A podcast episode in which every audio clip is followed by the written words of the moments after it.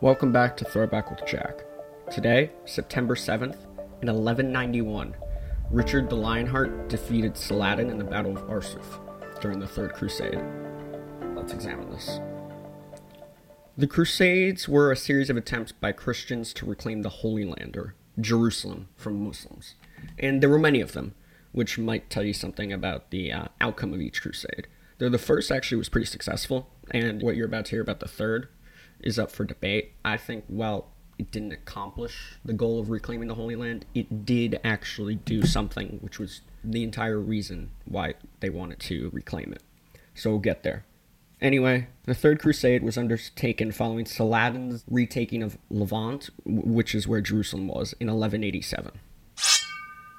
And after the fall of Jerusalem, Pope Gregory VIII called for a Third Crusade, and 70 year old Holy Roman Emperor Frederick Barbarossa took up the call, and he led his troops into Byzantine territory. Unfortunately, Frederick was 70 years old, leading an army, crossing a river, and he drowned trying to cross the Gokskü River.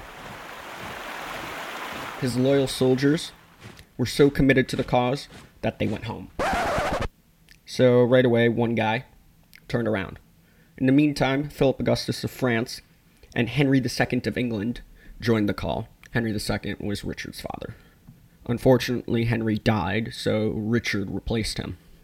And it's important to note that Philip Augustus wasn't that enthusiastic about the crusade and was more focused on trying to reclaim Normandy from England. And maybe Richard wasn't the best statesman, and maybe he was rude. Who knows? So they land and they win at, at Acre. But um, Richard is um, he's a bit of a hothead. Like he's a very good warrior. That's why they call him the Lionheart. But um, he's not exactly good at diplomacy, and um, he has a belligerent personality. He might have said something. Philip probably took offense to it, but Philip was already on the way out, anyways. The point is, Philip Augustus took his army home, and um, he might have harassed Normandy. We'll keep that in mind. So let's recap.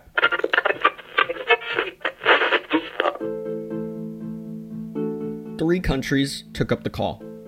One left after their king drowned. Another wasn't really interested. And the last, Richard, was left to battle Saladin. Their battle was legendary, for both were brilliant tacticians, but ultimate victory would be Saladin's even after Crusader victories at Acre and Arsuf, which happened today. And the last of which was Arsuf, and was the only full fledged battle on September 7th, 1191. After the victory, Richard retook Jaffa, refortified Ascalon, and advanced on Jerusalem twice, though both times he retreated as he realized that he wouldn't really be able to hold the city. This decision, not taking Jerusalem, was incredibly unpopular with his troops. I mean, of course it would be. Imagine you're on a crusade, your whole goal is to get to Jerusalem and reclaim it so that good Christians or pilgrims can um, go there and, I don't know, like pray without being harassed. And then you're outside the city and your king decides, nah, let's not do it. And he doesn't even do that once, he does that twice because he had doubts. So that's Richard. And uh, meanwhile, remember Philip Augustus? Yeah, he was trying to retake Normandy and other British controlled lands in France. And those British territories urged Richard to return, which is probably why Richard signed a three year peace treaty with Saladin, which, among other things, allowed pilgrims to visit holy places. So it was a success and was signed on September 2nd, 1192. So you think Richard's good? wrong. He's returning home via mainland Europe, where, near Vienna, he's kidnapped by Leopold V, the Duke of Austria, and held for ransom. This kidnapping may have been planned by Philip Augustus. It's unclear. Actually, it isn't. Philip Augustus reached out to a bunch of people. He's like, yo, I don't like Richard, let's kidnap him. Basically, what happened. You wondering who paid? the richest woman in the world, Eleanor of Aquitaine, who happened to be Richard's mother. And this is where the phrase a king's ransom comes from.